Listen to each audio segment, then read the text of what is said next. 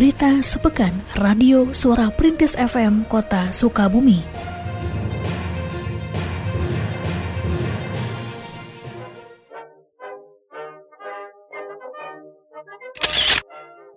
Dinas Pendidikan dan Kebudayaan menyelenggarakan kegiatan pengembangan kesenian tradisional peningkatan kapasitas tata kelola Lembaga Kesenian Tradisional pada hari Senin 26 April 2021 di Hotel Balkoni Kota Sukabumi. Kegiatan ini dibuka secara resmi oleh Wali Kota Ahmad Fahmi serta dihadiri diantaranya oleh Wakil Wali Kota Andri S Hamami dan diikuti oleh perwakilan lembaga kesenian di Kota Sukabumi.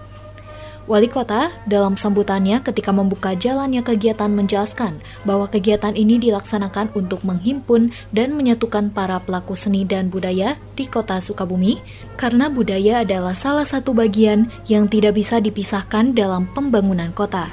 Ia juga menjelaskan bahwa perkembangan yang terus terjadi saat ini menjadi tantangan bagi para pelaku seni untuk bisa beradaptasi dengan perkembangan budaya baru tersebut tanpa kehilangan jati diri budaya asli. Sedangkan narasumber pada kegiatan ini adalah Profesor Dr. Prudentia dari Asosiasi Tradisi Lisan atau ALT yang menjelaskan diantaranya tentang konsep dan sejarah tradisi lisan. Dalam semangat RPJMD, seni dan budaya juga mendapatkan porsi yang besar. Itulah sebabnya kegiatan kali ini kami ingin para pelaku seni, pelaku budaya juga berkolaborasi dalam pembangunan seni budaya di wilayah Kota Sukabumi. Tentunya kegiatan tahunan yang dilakukan ini selain sebagai bagian silaturahmi juga sebagai bagian untuk kembali menguatkan komitmen kebersamaan itu. Sehingga pembangunan di bidang seni budaya bukan hanya tugas dari pemerintah saja, keterlibatan dari para pelaku seni budaya menjadi sesuatu yang dibutuhkan oleh pemerintah. Masih kurangnya kesadaran dan pemahaman masyarakat terhadap resiko bencana masih menjadi tantangan yang dijawab bersama. Demikian disampaikan Wali Kota Ahmad Fahmi dalam sambutannya pada peringatan Hari Kesiapsiagaan Bencana Tingkat Kota Sukabumi pada hari Senin 26 April 2021 di Kantor Badan Penanggulangan Bencana Daerah BPBD Kota Sukabumi. Wali Kota juga menegaskan bahwa kurangnya kesadaran dan pemahaman tersebut salah satunya diakibatkan karena masih kurangnya latihan kesiapsiagaan bencana secara terpadu dan rutin. Ia mengharapkan pelatihan kesiapsiagaan dapat terus ditingkatkan untuk meningkatkan kesadaran dan kewaspadaan masyarakat terhadap berbagai potensi bencana. Peringatan Hari Kesiapsiagaan Bencana Tingkat Kota Sukabumi yang diikuti juga secara virtual oleh berbagai dinas dan instansi, diisi pula dengan latihan simulasi di kantor BPBD serta di berbagai kantor dinas dan instansi yang dilaksanakan dalam waktu bersamaan. Selain itu, diadakan pula lomba literasi dan pembagian takjil gratis. Kegiatan hari ini adalah dalam rangka kita mempersiapkan diri tanggal 26 itu ditetapkan sebagai hari kesiapsiagaan bencana secara tingkat Kota Sukabumi. Kita beserta seluruh SKPD memberikan edukasi, memberikan sosialisasi dan juga informasi pentingnya kesiapsiagaan ketika kita menghadapi musibah ataupun bencana, apakah bencana yang sifatnya alam ataupun bencana yang sifatnya non-alam. Sekaligus kita melatih respon time dari seluruh warga masyarakat ketika terjadi musibah yang tidak diharapkan. Kalau disebut cukup, ya belum cukup lah, tetapi kan kita terus mempersiapkan itu. Dan di tengah keterbatasan yang ada, bagaimana kita semakin meminimalisir korban ketika terjadi musibah. Wali Kota Sukabumi, Ahmad Fahmi, bersama Wakil Wali Kota, Andri S. Hamami, dan Sekretaris Daerah seusai peringatan Hari Kesiapsiagaan Bencana pada hari Senin, 26 April 2021, mengunjungi rumah tahan gempa di Kelurahan Baros. Rumah tahan gempa tersebut merupakan bagian dari program kesiapsiagaan bencana yang dilaksanakan oleh Palang Merah Indonesia PMI Kota Sukabumi bersama Palang Merah Amerika Serikat. Ketua PMI Kota Sukabumi, Suranto Sumawiryo mengatakan bahwa rumah tahan gempa tersebut menggunakan teknik retrofitting, yaitu metode atau teknik untuk melengkapi bangunan dengan memodifikasi atau menambah bagian struktur sehingga lebih kuat menanggung beban gempa. Sedangkan wali kota dalam keterangan persnya mengharapkan rumah tahan gempa ini bisa menjadi percontohan rumah sederhana dengan harga yang terjangkau namun memiliki ketahanan terhadap gempa. Hari ini ya baik saya, Pak Wakil dan Pak Sekda juga kan baru melihat ternyata ada model rumah tahan gempa yang dimiliki oleh warga masyarakat kerjasama dengan PMI dalam hal ini Persingkat ya. Nah harapan kita setelah melihat mudah-mudahan ini bisa menjadi model percontohan untuk pembangunan rumah-rumah sederhana. Sehingga meskipun rumah sederhana mereka memiliki kekuatan ketika terjadi gempa atau musibah yang lainnya dengan harga yang minimalis tetapi mampu membuat rumah yang tahan akan musibah dan gempa. Kemudian ini tadi saya sampaikan bisa menjadi contoh, kemudian juga bisa diterapkan di wilayah yang lain karena tadi ternyata tidak membutuhkan anggaran yang besar juga ternyata dengan metode retrofitting ini. Wali Kota Sukabumi Ahmad Fahmi membuka secara resmi bursa kerja virtual yang diadakan oleh Dinas Tenaga Kerja Kota Sukabumi pada hari Selasa 27 April 2021 di Balai Kota. Hadir dalam pembukaan tersebut Wakil Wali Kota Andri S Hamami, Kepala Dinas Tenaga Kerja dan Transmigrasi Jawa Barat Rahmat Taufik Gersadi, serta perwakilan perusahaan yang terlibat dalam bursa kerja virtual. Kepala Dinas Tenaga Kerja Kota Sukabumi Didin Syarifuddin dalam laporannya menyebutkan bahwa bursa kerja virtual ini diselenggarakan selama 3 hari dari tanggal 27 hingga 29 April 2021. Adapun bursa kerja dilaksanakan secara virtual karena masih dalam kondisi pandemi COVID-19. Para pencari kerja yang akan mengikuti bursa kerja virtual ini cukup membuka situs disnaker.sukabumikota.go.id dan mengakses menu bursa kerja. Sementara itu, pemerintah Provinsi Jawa Barat melalui Kepala Dinas Tenaga Kerja dan Transmigrasi mengapresiasi diadakannya bursa kerja virtual di Kota Sukabumi di tengah peningkatan jumlah pengangguran, karena dunia usaha Jawa Barat merupakan salah satu yang terdampak berat pandemi COVID-19. Dijelaskan pula bahwa peningkatan jumlah pengangguran di Kota Sukabumi masih berada di bawah kenaikan tingkat provinsi. Pada pembukaan bursa kerja yang diikuti oleh beberapa perusahaan dan dinas instansi secara virtual tersebut, Wali Kota menyampaikan apresiasinya kepada perusahaan yang terlibat dalam bursa kerja ini. Dijelaskannya, bursa kerja merupakan salah satu cara untuk menekan angka kemiskinan serta cara untuk bangkit dari masa sulit akibat pandemi. Selain itu, bursa kerja virtual merupakan upaya untuk menguatkan dan menghimpun potensi dunia usaha dan industri, serta mempererat jalinan kebersamaan. Kita tetap memiliki sebuah semangat yang sama, bahwa kita harus bergerak, kita tidak boleh lengah, kita tidak boleh pasrah, kita tidak boleh mencaci dan berkeluh kesah dengan kondisi ini. Mari sama-sama kita bergerak. Dari mana? Job fair virtual ini merupakan salah satu sarana bagi kita untuk kembali menguatkan dan menghimpun potensi-potensi yang ada di masing-masing dunia usaha, dunia industri. Insya Allah kebersamaanlah yang membuat kita mampu untuk keluar dari sesulit apapun situasi itu. Dan kebersamaan inilah yang kita jalin salah satunya melalui job fair virtual saat ini.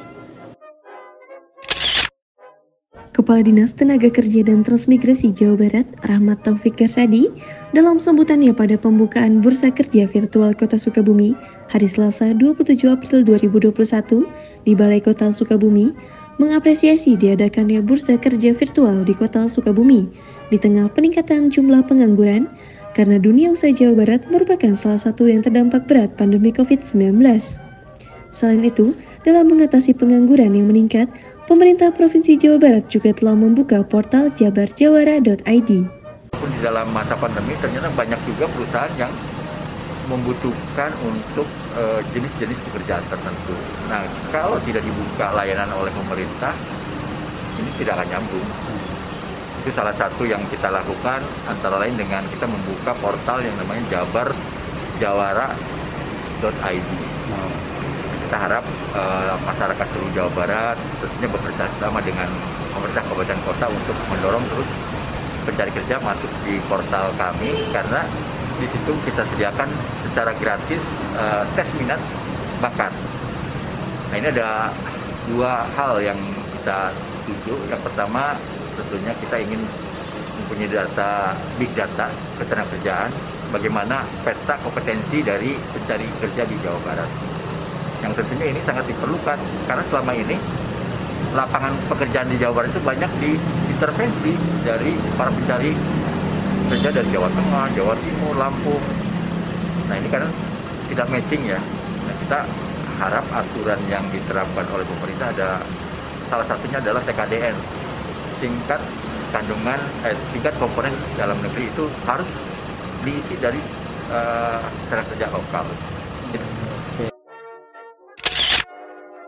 Peringatan Nuzul Quran harus dimanfaatkan sebagai momentum bagi umat Islam untuk kembali mempelajari, menelaah, dan memahami kandungan Al-Quran. Demikian disampaikan oleh Wali Kota Sukabumi Ahmad Fahmi dalam peringatan Nuzul Quran pada hari Rabu 29 April 2021 di Masjid Agung Kota Sukabumi. Pada kesempatan tersebut, Wali Kota juga menerangkan bahwa sejak pandemi COVID-19 masih terjadi, maka peringatan Nuzul Quran tahun ini masih diadakan secara terbatas. Selain itu, Wali Kota juga mengajak segenap umat muslim agar memanfaatkan dengan baik bulan Ramadan untuk meningkatkan amal ibadah serta memanjatkan doa terbaik agar pandemi segera hilang. Peringatan Nuzul Quran tersebut diisi pula dengan ceramah oleh Kiai Haji Sahal dari Pondok Pesantren Al-Fatah. Dinas Ketahanan Pangan, Pertanian dan Perikanan Kota Sukabumi atau DKP3 mulai menyalurkan Kartu Tani Indonesia bagi para petani Kota Sukabumi. Penyaluran Kartu Tani tersebut pada hari Kamis 29 April 2021 dan dilaksanakan di kantor DKP3.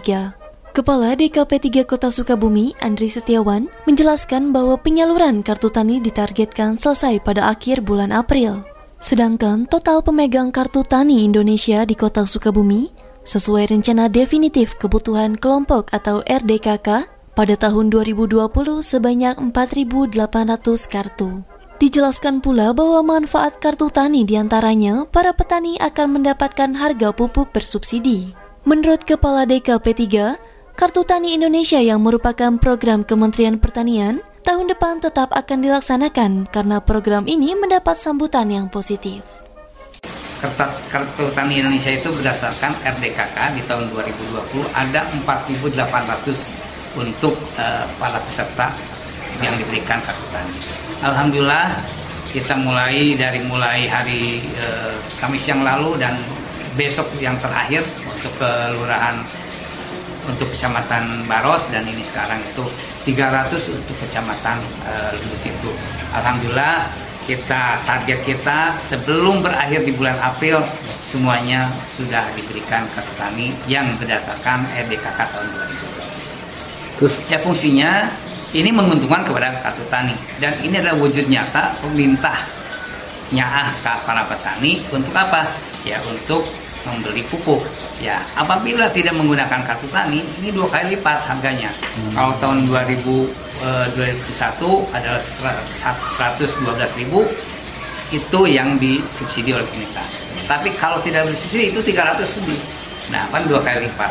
Oleh sebab itu ya makanya animo petani mendaftar kepada kelompok tani dan didata oleh dinas dan dilaporkan kepada pusat. Alhamdulillah tahun ini tahun 2021 sudah tercatat 4.800 para petani untuk diberikan kartu tani.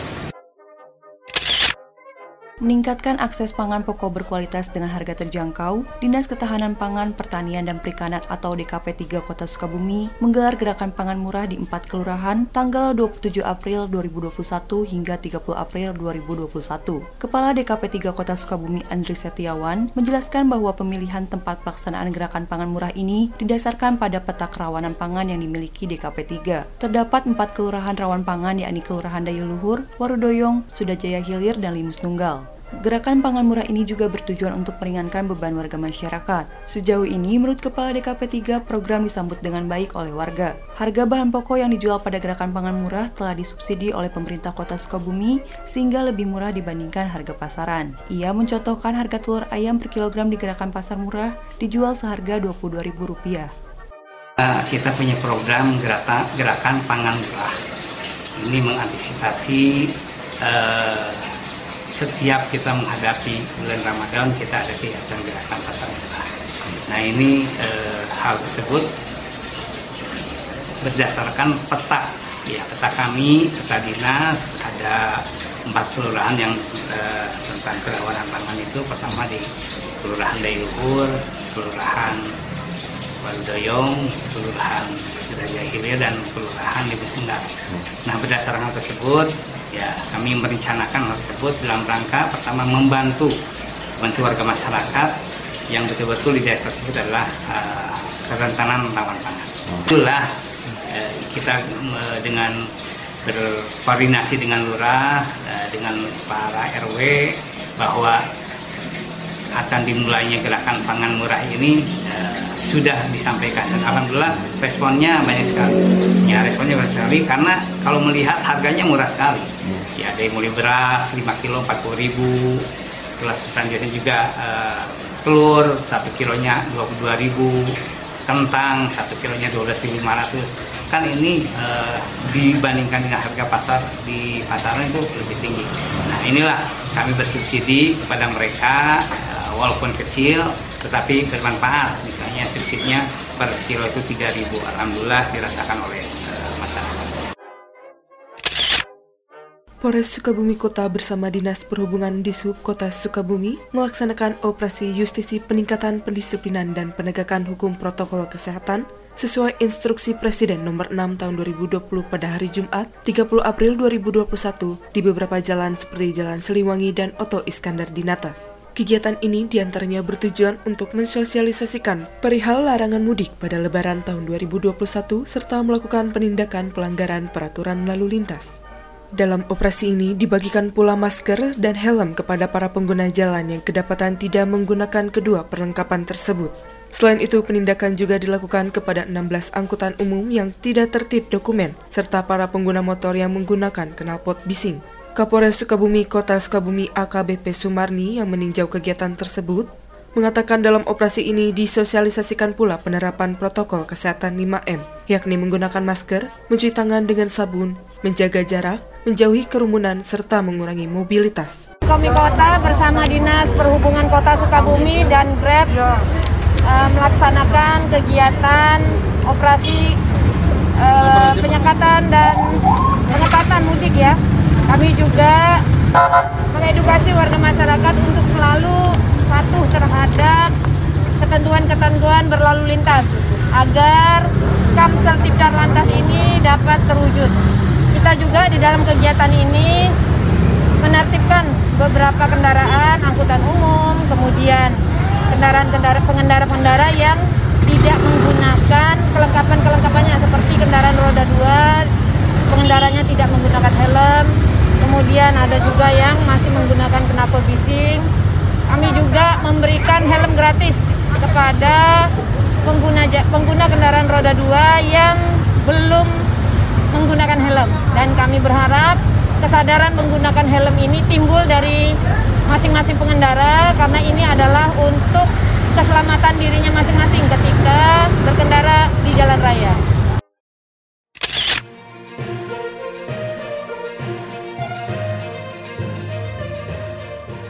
Berita sepekan Radio Suara Printis FM Kota Sukabumi.